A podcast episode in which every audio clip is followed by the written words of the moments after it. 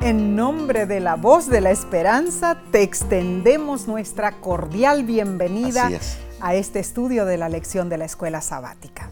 Si te has conectado por la televisión, YouTube, Facebook o por audio, te agradecemos por acompañarnos y te invitamos a compartir este estudio por las redes sociales. Esto es importante en sí, eh, para que muchos puedan estudiar la palabra de Dios. Amén. Ahora, el hermano Carlos Eduardo Monzón Trujillo nos escribió desde Guatemala. Y me gustaría saber qué nos dice. A ver, a ver, él escribió lo siguiente. Ha sido una gran bendición estudiar con ustedes la lección de escuela sabática. Dios les bendiga, familia pastoral. Gracias por su saludo, hermano Carlos Eduardo. Nos alegra que estos estudios les sean de bendición. Y Enviamos de nuestra parte un saludo fraternal a nuestros hermanos y hermanas del lugar de muchos árboles. Ese es el significado de la palabra Guatemala, que proviene del náhuatl, Cuautlemalan. A Qué hermoso que lo pronunciaste. Bueno, bueno, vamos a tratar, porque la palabra es muy difícil, no sé si lo ah, dije correcto, pero Guatemala es un hermoso país. Oh, precioso. ¿No es cierto? Eh, la verdad que eh, además de ser precioso, la gente es tan cálida, ah, tan linda. La verdad que sí. Eh, bien, ¿qué les parece, estimados? Comencemos pidiendo la presencia de Dios y su sabiduría. Padre que moras en los cielos, agradecidos estamos de poder en forma mancomunada, nuestros amigos y nosotros estar juntos alabando y loando tu nombre. Que todo lo que digamos sea para honra y gloria tuya. Y esto lo pedimos en el santo nombre de Cristo Jesús. Amén. Amén. Bueno, esta semana, Omar, repasaremos la lección número 9 para el 26 de agosto del 2023. Se titula Anden como sabios. Ahora, Omar, ¿qué significa? ¿Qué es andar como sabios? ¿No es cierto? bueno, si vemos allí en Proverbios, el sabio es el que reconoce la realidad en que vive y se adapta a esa realidad. Por eso en Proverbios 6 se nos llama a observar a qué? La hormiga, ¿no es cierto? Eh, y hablando de sabiduría, la lección nos cuenta una historia. Resulta que hace mucho tiempo se subastó un jarrón de cristal en el Reino Unido. Los subastadores lo describieron como un jarrón de clarete francés del siglo XIX y estimaron su valor en 200 dólares. Sí fue. Dos compradores potenciales, siendo muy perspicaces, reconocieron el jarrón como un aguamanil islámico. Oh, sí. Extremadamente raro. Mm. Su verdadero valor de, de tasación, ¿cuál ah, sería? Bueno, estimados, era de 5 millones de libras esterlinas, alrededor de 6.5 millones de dólares. Increíble. ¿Qué permitió que esos postores se fueran con tal valioso objeto pagando solo 200 dólares? Bueno. Ellos sabían algo que el subastador ignoraba, el verdadero valor del jarrón. Muy sabios esos postores, ¿no? Al punto. Avivados. Veamos lo que dice Pablo, hermanos, en Efesios capítulo 5 del 15 al 17. Mirad pues con diligencia como andéis, no como necios, sino como sabios, aprovechando bien el tiempo porque los días son malos. Por tanto, no seáis insensatos, sino entendidos de cuál sea la voluntad del Señor.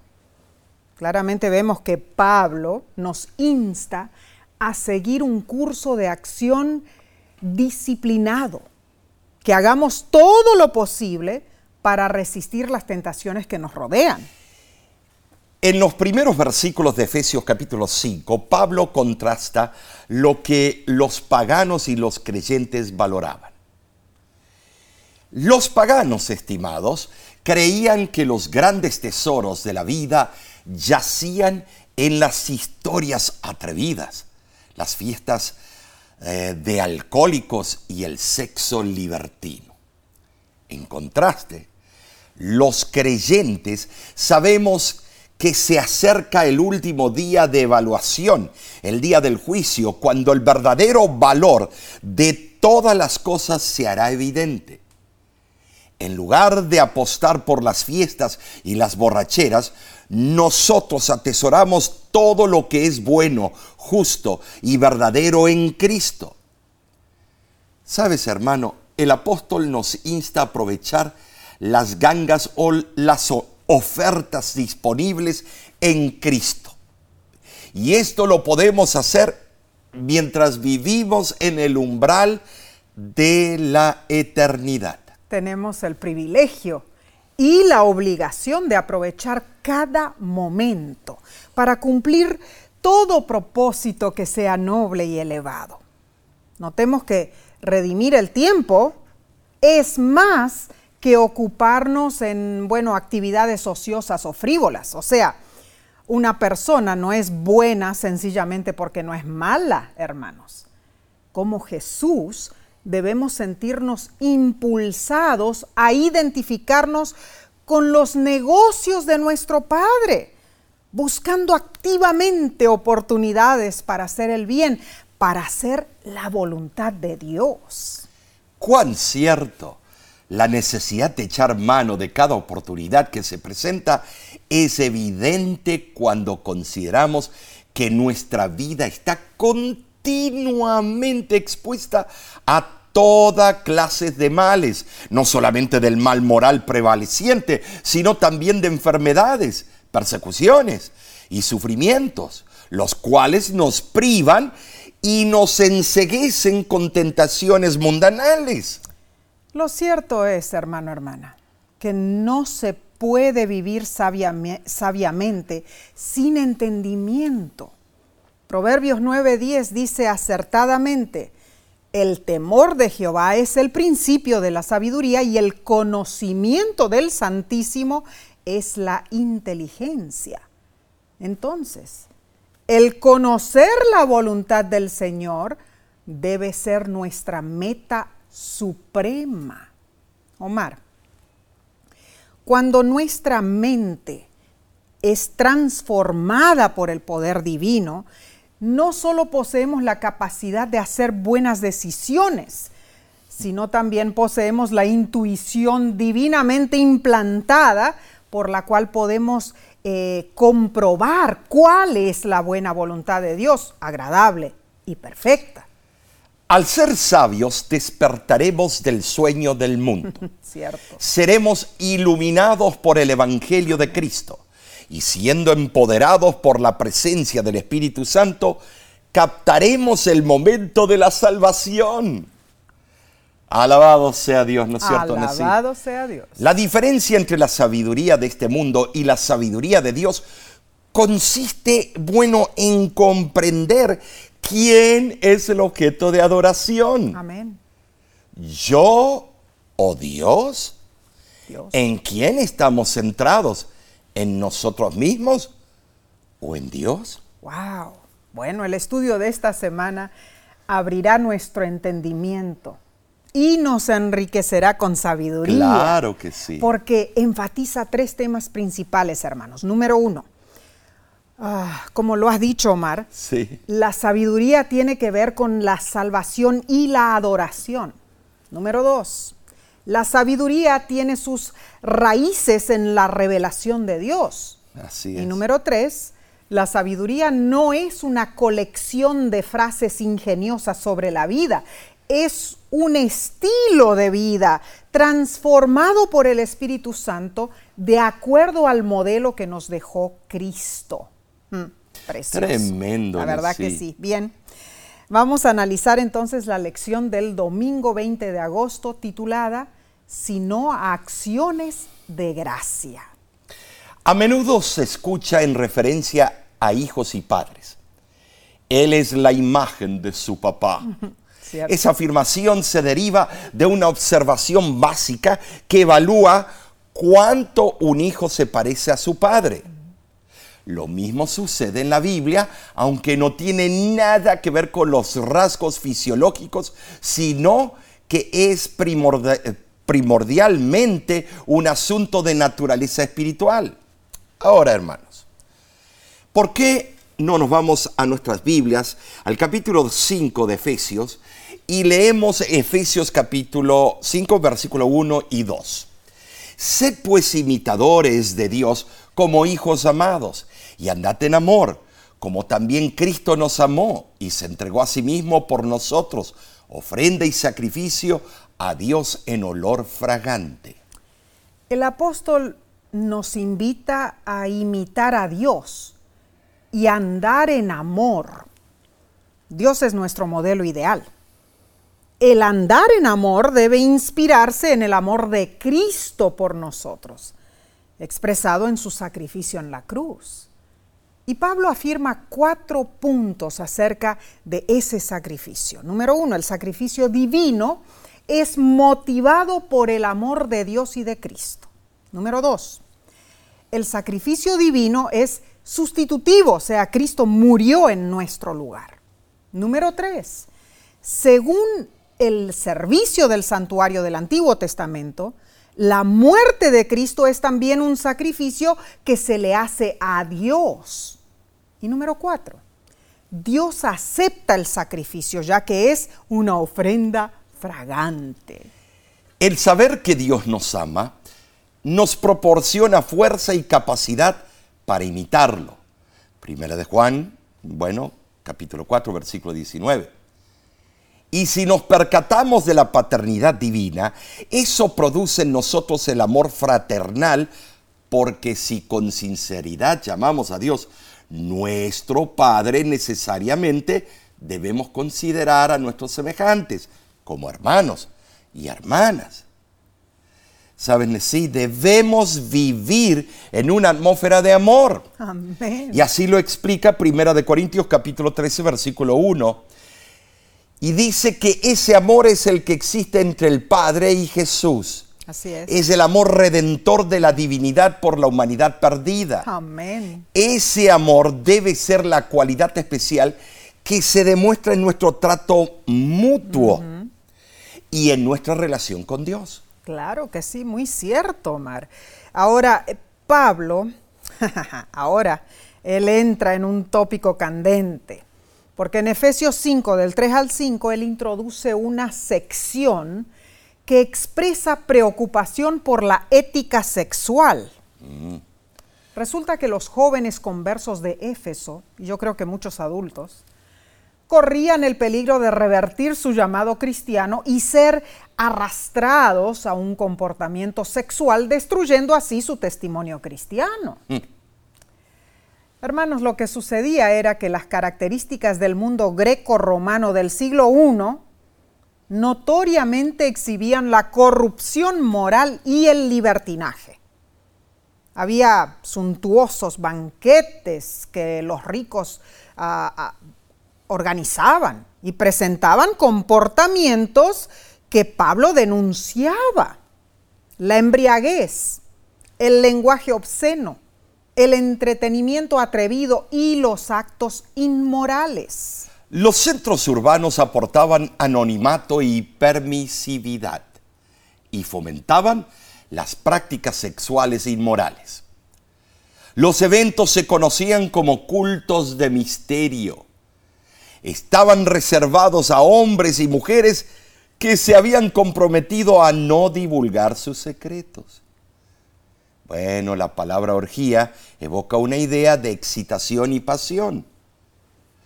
Los ritos orgiásticos podrían haber implicado la manipulación de aberraciones sexuales durante prácticas extáticas con el objetivo de buscar la embriaguez colectiva y la lascivia. En la década de los 80 antes de Cristo, el dictador Lucio Cornelio Sila que según cuenta la historia era pelirrojo y atractivo, fue el primer dirigente político romano en organizar fiestas sexuales en los palacios imperiales.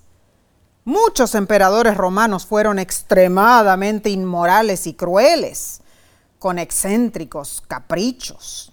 Omar, encontramos allí claramente a Nerón, ¿no es cierto? Ah, el famoso Nerón, el pirómano le llaman, eh, fue retratado por la literatura como un loco asesino ¿Por qué? Por su implacable persecución historiográfica contra los cristianos. Así es. Y Nerón ordenó innumerables asesinatos, incluidos los de su propia madre, hermanastro y primera esposa, a su segunda esposa. Y también a sus sobrinos que oh, eran cristianos. Pero a su segunda esposa, Omar, narran los cronistas que él la mató a patadas pese a que ella estaba embarazada del hijo de ambos. Algo increíble, ¿no es cierto? Era terrible. Mm. Calígula, el insomne, uh. era un psicópata criminal. Sí lo era. La historia romana lo considera uno de los más locos emperadores. Mm. Ofrecía gigantescas fiestas con orgías y entre cada plato ordenaba decapitar criminales y cualquiera que se le opusiera. Horrible. En esos eventos, y mientras sus nerviosos invitados bebían vino, él violaba a sus mujeres. ¡Qué crueldad! E, es, increíble.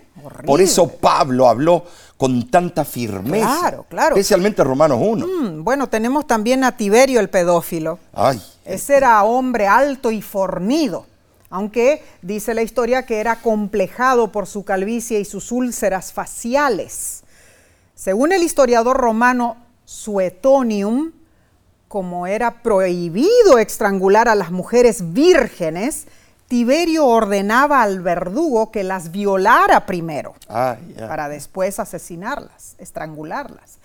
Sus depravaciones sexuales incluían eh, la pedofilia, el boyerismo y el sadomasoquismo. Horrible. Impresionante. Ese es el tiempo cuando los cristianos estaban creciendo, mm. eh, creciendo. Es impresionante, ¿no es cierto? Con razón el apóstol Pablo exhorta a los cristianos a llevar una vida virtuosa, mm. defendiendo una moralidad estricta. Claro. Pero ¿será que la conducta inmoral de aquel tiempo se aplica a nuestra cultura de hoy? Oh. Claro que sí. Hace un tiempo atrás la agencia Bloomberg eh, clasificó los países según el grado de inmoralidad de sus habitantes. Para hacer la clasificación, los analistas estudiaron la tendencia de vida inmoral de los ciudadanos de 57 países. Basándose en esos datos, los países se clasificaron en función de su grado de depravación. Según el informe, el país más decadente del mundo en cuanto a su inmoralidad es la República uh. Checa, seguido por Eslovenia, Australia, Armenia, Bulgaria, España y Rusia. Mm, tristemente la sociedad actual se está ahogando en un mar de inmoralidad. Como cristianos debemos tener nuestra mente y nuestro tiempo ocupados en las cosas espirituales, dejando las veleidades y las necedades. No adaptemos nuestras aptitudes a las circunstancias del momento, dejando de un lado nuestros principios, hermanos. Si nuestra nueva vida comenzó con Cristo, nuestro andar debe seguir siendo en Cristo.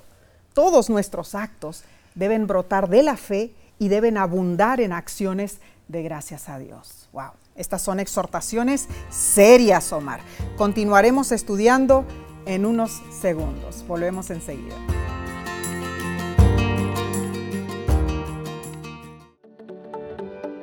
En nuestra aplicación puedes encontrar más contenido como este que te ayudará en tu vida espiritual. Lo puedes descargar visitando nuestra página web lavoz.org.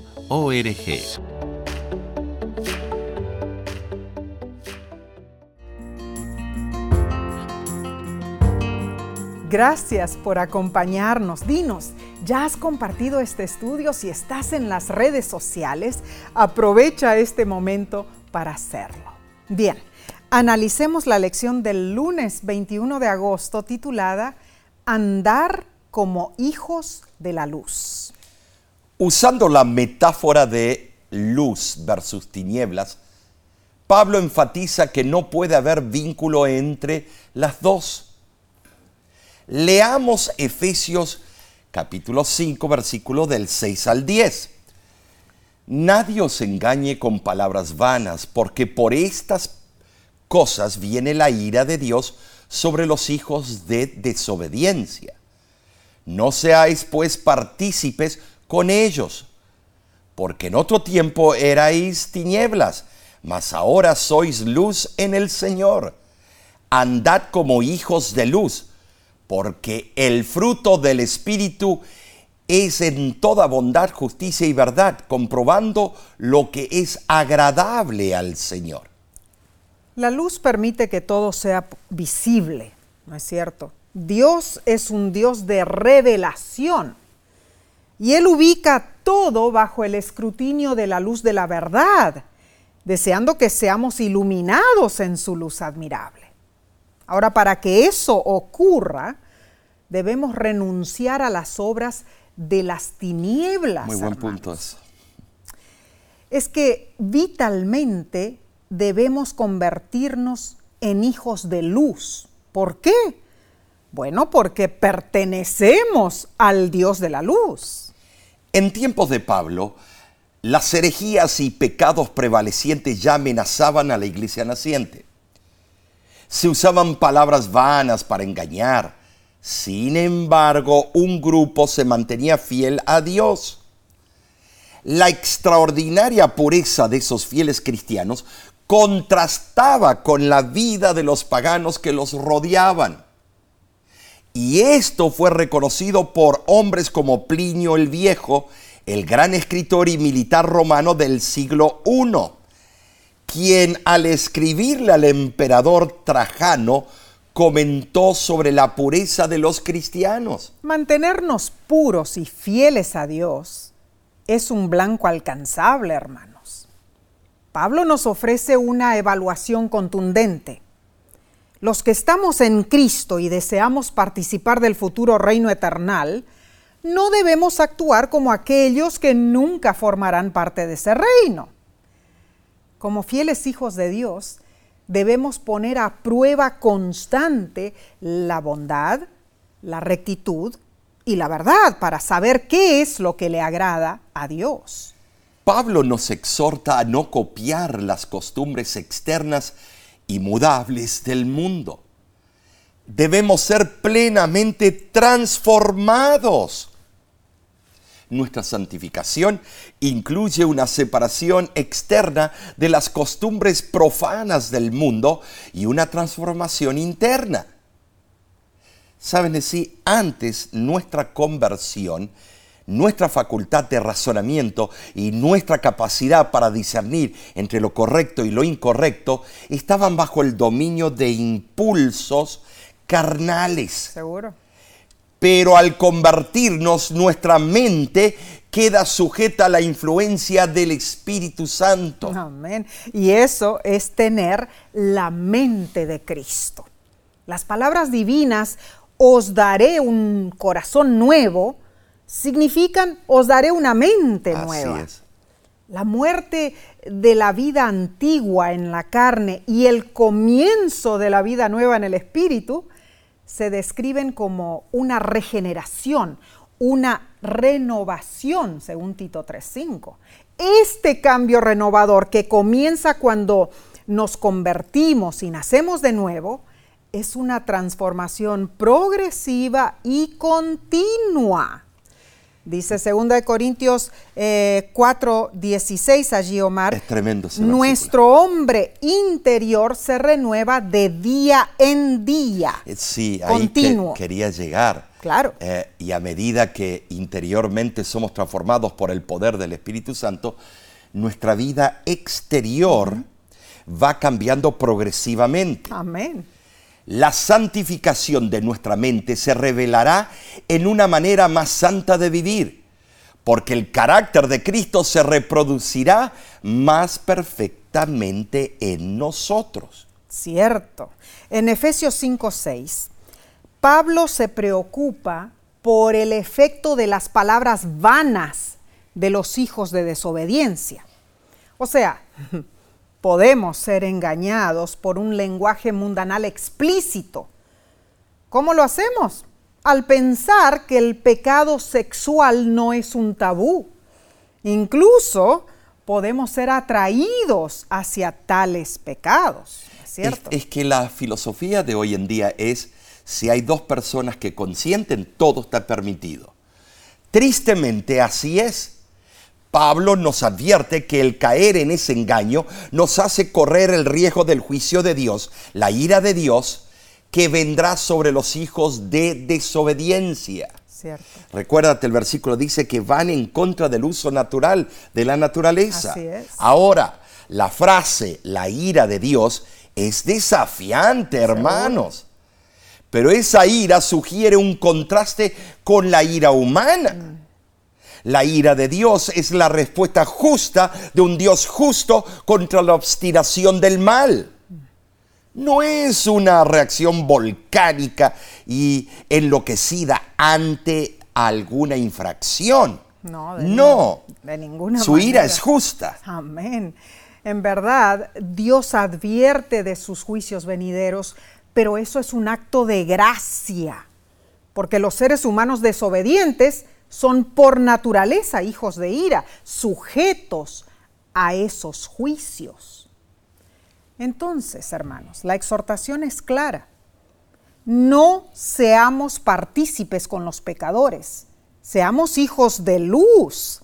Solo así podremos estar alertas en conocimiento y sabiduría para no ser engañados con palabras vanas. Hermano, hermana, no nos expongamos al peligro de caer en la tentación de la inmoralidad. Veamos lo que es. No le pongamos azuquita encima. Hoy día es inconcebible la cantidad de inmoralidad sexual presentada en la televisión, internet y en la literatura. Cada programa de televisión o película tiene que tener alguna aberración sexual para decirle al mundo que esto es permitido. El mundo busca el placer a través de toda impureza. Evitemos esa poderosa industria inmoral. Tengamos cuidado con lo que entra por nuestros ojos. ¿Sabes, Nesí? Aunque no estés cometiendo esos actos inmorales, estás participando con los que lo están haciendo. Cierto, cierto. Y no vengas a decir que los actos cons- consensuales entre adultos no acarrean problemas. Claro que sí. El mandato de Pablo no es solo para menores de edad. Sin, dice, no seáis pues partícipes con ellos independientemente de la edad, del género, de la época, del lugar y de cualquier otra cosa. Wow, wow, fuertísimo Oh, esa exhortación. Aquí se tiene que decir las cosas como son. Claro que sí.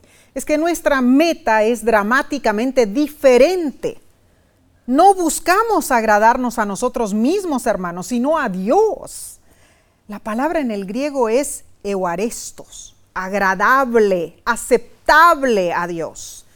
Buscamos reflejar a Cristo, andando en amor como Cristo nos amó. Bueno, si no nos acatamos a estos consejos, estamos en serios problemas, Omar. Sigamos compenetrándonos en el estudio del martes 22 de agosto titulado Despierta, tú que duermes. Oh, tremendo. En agosto 14, 2017, un policía de Victorville, California, encontró en la calle a una bebé de un añito de edad. La niña lloraba a gritos, se había lastimado al caer de la ventana del segundo piso. Así fue. Encontraron a su mamá, Jessica Dickey, durmiendo. Parece que la niña se subió a la ventana abierta del dormitorio, cayó a un techo que estaba abajo y luego cayó otra vez hasta llegar al suelo. Pobrecita. Milagrosamente la llevaron a un hospital y aunque sufrió heridas, pudo recuperarse. Wow. Esta fue una situación terrible y así sucede con muchos cristianos que duermen mientras eh, eventos de importancia eterna se cumplen a su alrededor. Triste, pero Las cierto. consecuencias también que le vino a la madre. Ay, sí, claro que sí.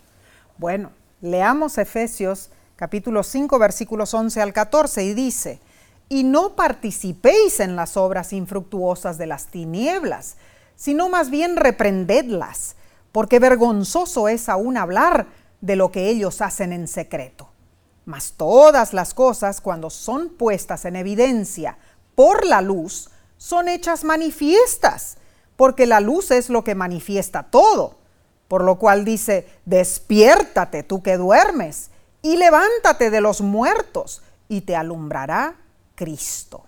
En estos textos, Pablo nuevamente sugiere que los cristianos no debemos participar en las infructuosas obras del pecado. No. Ni siquiera tolerarlas o sim- simpatizar con ellas. De ninguna manera. Más bien, debemos ser un constante reproche para el mundo y el mal por medio de nuestras palabras, nuestras acciones y por supuesto nuestra vida. Seguro. En verdad, nuestro refinamiento en Cristo no debe ni siquiera permitir discutir ciertos temas, mucho menos practicarlos. Esto es serio. Generalmente, Pablo se limita a mencionar los males sin describir detalladamente su proceso. Él no entra en detalles.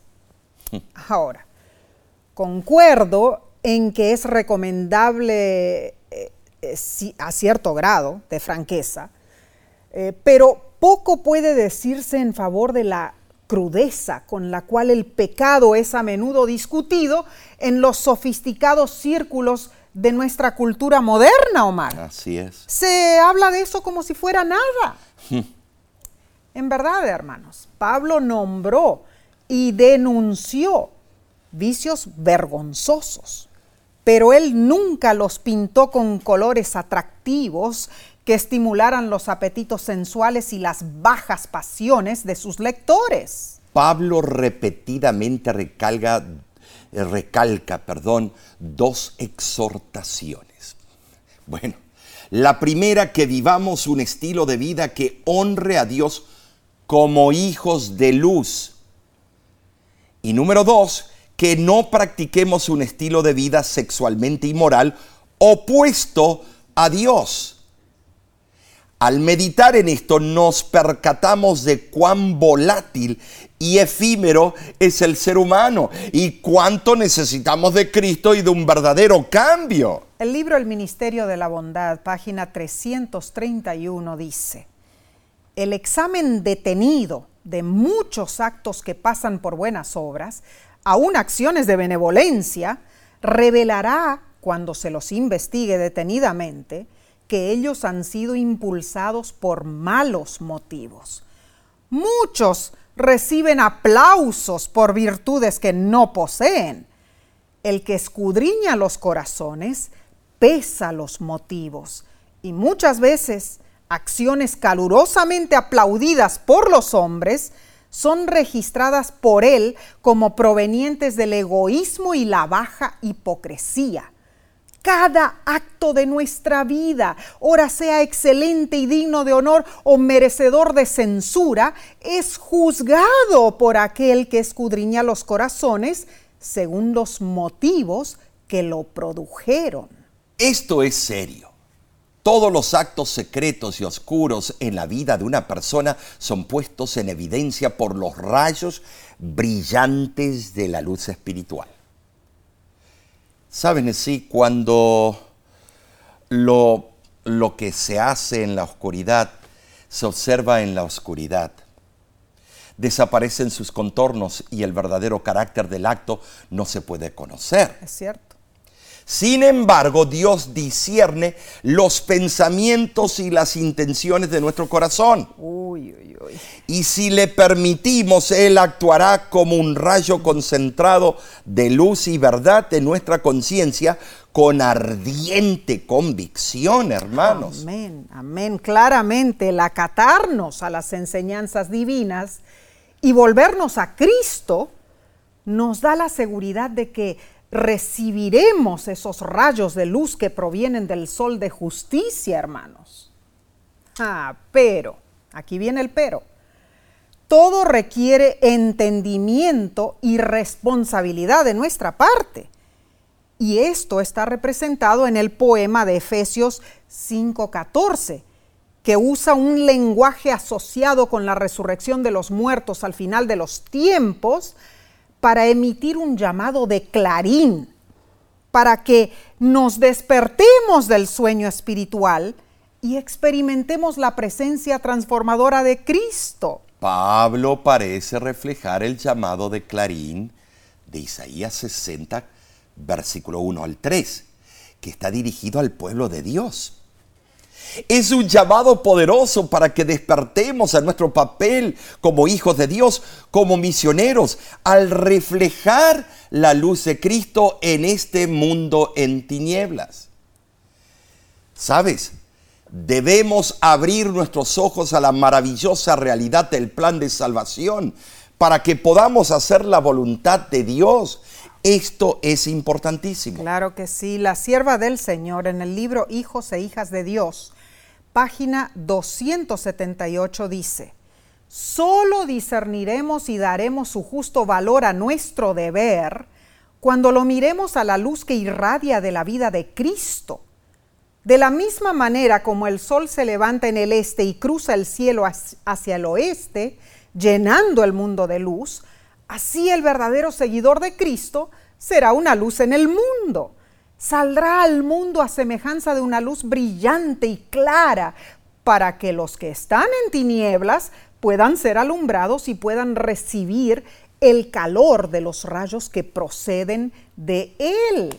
Ay, esto es tremendo, Mar. Tremendo, sí. Hermano, hermana, debemos ser la luz del mundo. Así es. Debemos actuar, debemos vivir de acuerdo a este gran propósito. Esa es la voluntad de nuestro Padre Celestial. Bien, continuaremos entonces estudiando eh, la parte del miércoles, pero eso lo haremos en unos segundos. Volvemos enseguida.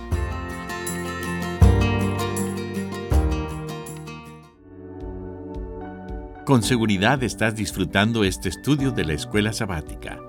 Te invitamos a buscarlo en formato de video por nuestro canal de YouTube. Lo puedes encontrar en youtube.com diagonal La Voz de la Esperanza.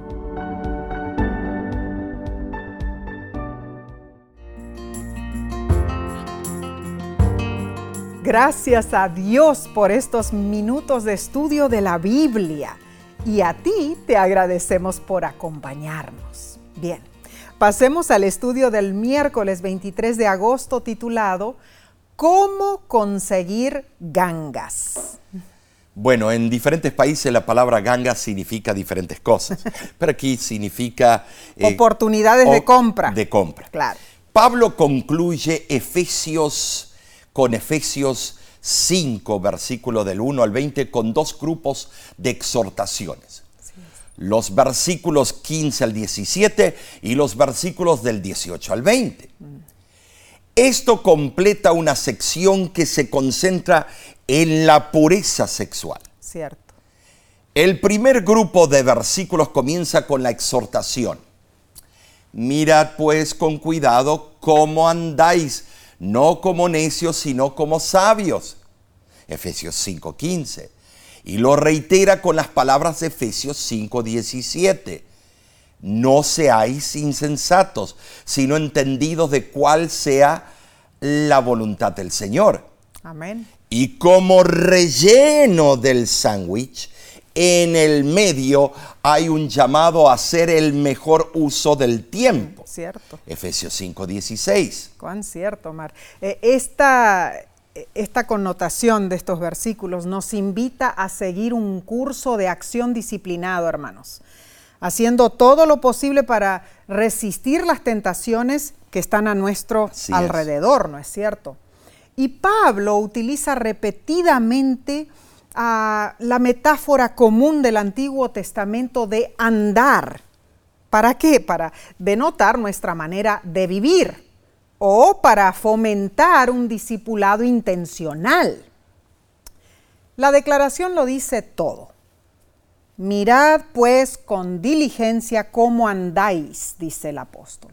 Notemos, no es tanto a dónde andamos, sino cómo andamos. Cuán cierto. Recuerdo cuando pasamos por Carolina del Norte, Estados Unidos. Pudimos conducir nuestros vehículos por la famosa carretera Tail of the Dragon o la cola del dragón en el Parque Nacional Great Smoky Mountains. Ese camino tiene hermosas vistas panorámicas y presume tener 318 curvas en un tramo de unos, bueno, 17 kilómetros. En verdad, Nessie, no tuvimos ningún problema sabiendo dónde debíamos conducir porque la carretera estaba muy demarcada. Cierto. Sabíamos a dónde ir y había muy poco peligro de perdernos. Seguro. Estábamos concentrados con tanta curva. El problema era cómo conducir, cómo, cómo relacionar los principios de la buena conducción a cada situación cambiante, claro. a cada curva a lo largo de la carretera. Mm. Eso era impresionante, no te podías desconcentrar. seguro que no. Entonces no era tanto dónde conducir, sino cómo conducir.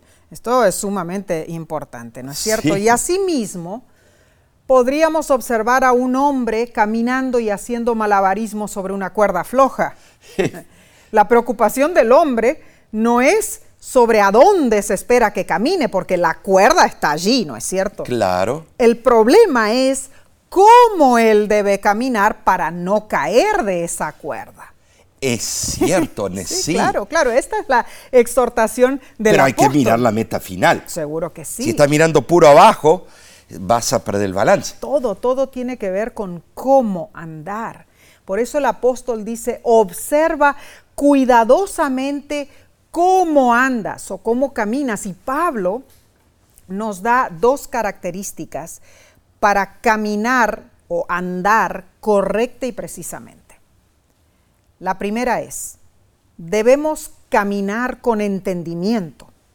Interesante. La segunda es, debemos caminar haciendo la voluntad de Dios. Eh, tremendo, Nessie. Parecen conceptos sencillos, pero de verdad no, lo son. No, no. Pablo nos da una definición de lo que significa vivir sabiamente. Amén. No debemos buscar sabiduría en nuestro interior. No, no, no. Ser sabios es ir más allá de nosotros mismos, es comprender cuál es la voluntad del Señor. Así es. No tratar de usar la astucia callejera, ser colmilludos, como dicen en, en la calle. Claro. Pablo también promueve una imagen vívida en la frase, aprovechando bien el tiempo, el apóstol usa el verbo en el griego exagorazo normalmente utilizado en las transacciones del mercado. Este verbo es una forma intensiva del verbo comprar. Mm, interesante. Que significa aprovechar las gangas, las oportunidades de compra que se ofrecen mientras esperamos el regreso de Cristo. tremendo, tremendo. Tremendo, ¿no es cierto? Sí, claro. Y la palabra tiempo proviene del vocablo griego kairos, que, que describe un momento de oportunidad. El tiempo es un periodo prometedor para ser utilizado a lo máximo. Claro que sí. También es un tiempo desafiante porque dice que los días son malos y la corriente de este mundo está dominada por el príncipe de la potestad del aire. Efesios 2.2. Ah, esto es tremendo sí. Mientras esperamos el regreso de Cristo, vivimos situaciones más y más difíciles. Cierto. Lo que Pablo describe como un mercado peligroso, pero gratificante. Sabes, hermano, debemos estar atentos en cuanto al uso del tiempo que queda, como los buscadores de eh, gangas o situaciones eh, óptimas durante una venta breve que ofrece grandes descuentos. Aunque no podemos comprar la salvación, la imagen es válida. Tomar sin demora lo que se nos ofrece en Cristo. Bueno, en lo personal, a mí me gusta recibir y usar cupones de descuento cuando voy de compras. No sé, siento que estoy ahorrando dinero y estoy aprovechando las mejores gangas o ofertas o especiales de venta. Es interesante, Omar, que aquí en Estados Unidos, así como en varios otros países también, hay un día único en el año que se llama Black Friday. En español el se dice viernes negro. el viernes negro. Y ocurre al día siguiente del Día de Acción de Gracias aquí en Estados Unidos. Y las tiendas en ese día aprovechan para lanzar miles y miles de descuentos y ofertas, haciendo lógicamente que el público compre mercancía en rebaja. Y hay personas, ¿no es cierto?, que esperan en fila desde la madrugada para ser los primeritos. O toda la noche, acampan ahí. Sí, para ser los primeros a entrar a la tienda cuando ésta se abre por la mañana del viernes negro. es tremendo. Nosotros nunca hemos participado, pero vemos en los noticieros Sí. cómo la gente se apresura para conseguirlo, la mejor eh, ganga, eh, precios, y a veces se pelean Oh, sí. y son llevados a la cárcel. Eh, esa es la idea enfatizada por Pablo. No para ir a la cárcel. No para ir a la cárcel, pero con esa pasión debemos redimir nuestro tiempo, redimir los cupones del tiempo, Claro. mirando con cuidado nuestra manera de andar y aprovechando las gangas, los momentos de oportunidad que Dios nos da. Claro que sí. Qué, qué linda manera de Es ponerlo, ¿no es cierto? El libro Eventos de los Últimos Días, página 200, da la siguiente explicación. Tenemos que aprovechar al máximo nuestras oportunidades presentes. No se nos dará otro tiempo de gracia en el cual prepararnos para el cielo. Esta es nuestra única y última oportunidad para formar caracteres que nos harán idóneos para el futuro hogar que el Señor ha preparado para todos los que son obedientes a sus mandamientos. Así que hermanos, aprovechemos las gangas, aprovechemos las ofertas, aprovechemos las oportunidades que Dios nos da. Bien, vayamos entonces al estudio del jueves 24 de agosto. Se titula Adoración llena del Espíritu. Pablo imagina a los cristianos reunidos adorando a Dios. Amén. Efesios 5, versículos 18 al 20 dice, no os embriaguéis con vino, en lo cual hay disolución, antes bien sed llenos del Espíritu, hablando entre vosotros con salmos, con himnos y cánticos espirituales, cantando y alabando al Señor en vuestros corazones, dando siempre gracias por todo al Dios y Padre en el nombre de nuestro Señor Jesucristo. Es interesante, Pablo nos habla primero de las tinieblas y de la falta de sabiduría de los necios. En verdad, Omar, hay pocas cosas más necias que el embriagarse, ¿no es cierto? Así es.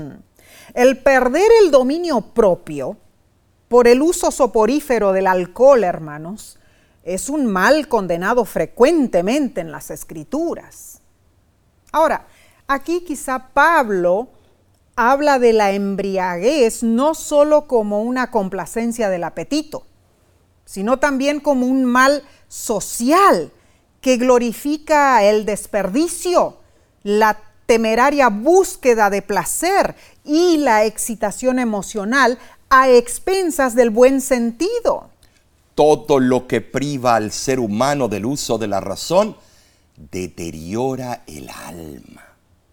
El desenfreno, la, la juerga, eh, el abandono y los excesos siguen a la indulgencia con el alcohol.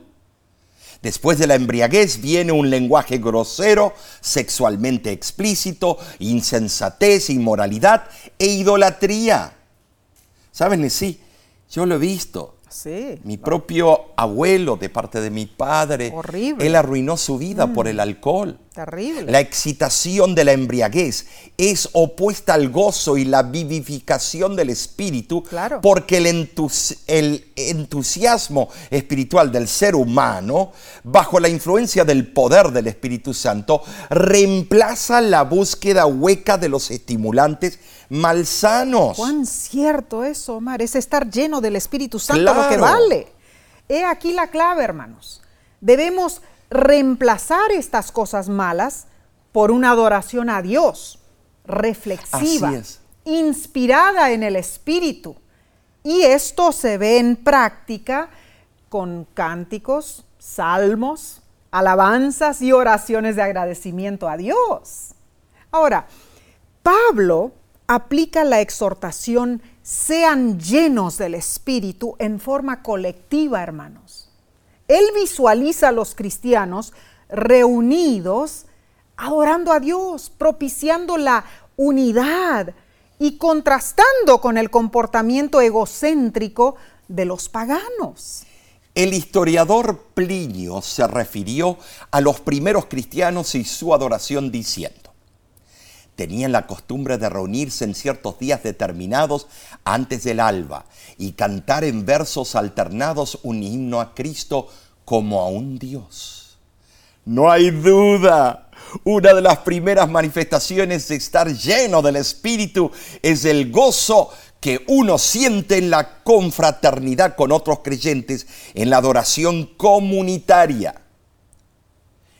Esto sí lo experimentamos cuando vamos a la iglesia y nos reunimos con nuestros hermanos y hermanas en la fe para juntos adorar a Dios. Amén y amén. Amén. Los tres tipos de cantos usados en la adoración son los salmos, los himnos y los cánticos espirituales. Ah, dice. no, no, no la cumbia, no, el reggaetón, no. no. Oh, Prestemos atención. La distinción entre estos es que en general los salmos ya estaban escritos en el Antiguo Claro, Testamento ya- ya había un y patrón. eran entonados con acompañamiento instrumental, algo precioso, ¿no es cierto? Precioso, Porque ¿no es los cierto? salmos estaban, eh, eran como poesía, ¿no es Claro. cierto? También los himnos eran alabanzas a Dios, o sea, los creyentes los componían con sus propias palabras y toda la hermandad de la iglesia los cantaba. Qué, Qué bien, bonito, qué ¿no es cierto? Y finalmente los cánticos espirituales eran de una naturaleza más meditativa, o sea, se entonaban con o sin acompañamiento. o sea que era para meditar, Claro. para preparar Algo el suave. corazón a lo que venía. Seguro que sí. al mensaje. Seguro. Qué interesante. Eh, esto es tremendo porque hay tantas polémicas en las iglesias sobre la música. Cierto. En forma concisa, la adoración debe surgir del corazón. Amén. Nunca debe ser algo mecánico. Y la música instrumental o cantada debe ser siempre dirigida a Dios. Gloria a Dios. De otra manera, no es más que una autoexhibición. Este peligro llevó a Calvino y a Knox a menospreciar la música instrumental. Se fueron al otro extremo. Sí. Llegaron al fanatismo.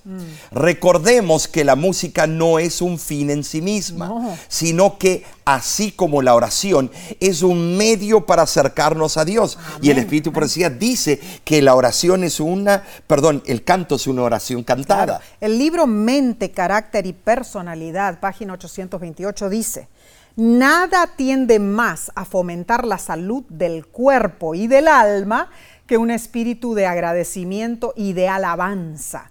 Hermanos, Qué hermoso. la alabanza es un verdadero antídoto contra el mal. El elemento horizontal para nuestra adoración es el canto. Al cantar, Muy como miembros de la iglesia, en cierto sentido, estamos hablando entre nosotros, estamos cantando juntos. Claro. Pero el elemento vertical de la alabanza musical es Dios. Elena de White, Hmm. en el manuscrito 5 de 1850, escribió, vi que cantar para la gloria de Dios a menudo ahuyenta al enemigo y que alabar a Dios mantiene a éste en retirada y nos da la victoria. Impresionante. Qué lección tan amena. Sí, la verdad que sí. Impresionante. Sinteticemos lo que estudiamos. A ver. Número uno, debemos andar en amor, evitando ser arrastrados por la inmoralidad. Número dos, debemos andar como hijos de luz, buscando agradar al Señor. Y número tres, si estamos dormidos espiritualmente, debemos despertar y reflejar la luz de Cristo al mundo. Número cuatro, al esperar la venida del Señor debemos usar sabiamente el tiempo, velando cómo andamos según la voluntad de Dios. Y número 5, nuestra adoración a Dios debe incluir cánticos de alabanza llenos del Espíritu. Bueno, estos consejos de Pablo son más que un conjunto de mandatos inconexos sobre la vida cristiana, hermanos. Más bien son un llamado profético de nuestra identidad, nuestro compromiso y manera en que nos reunimos para adorar a Claro Dios, sí. ¿no es cierto? Esperamos que hayas eh, sido bendecido con Amén. este estudio. La semana que viene la lección estará increíble y se titula Cónyuges juntos ante la cruz. Esa temática nos va a sacudir de nuestros Oh, asientos. sí. Y a ti también, hermano, hermana. Acompáñanos nuevamente por este mismo medio. Por mientras decimos un hasta luego. Si deseas obtener información sobre la voz de la esperanza, visita nuestra página Claro. lavoz.org. Amén. Y con amor fraternal te decimos, Dios te bendiga y te guarde. Nos vemos la próxima semana.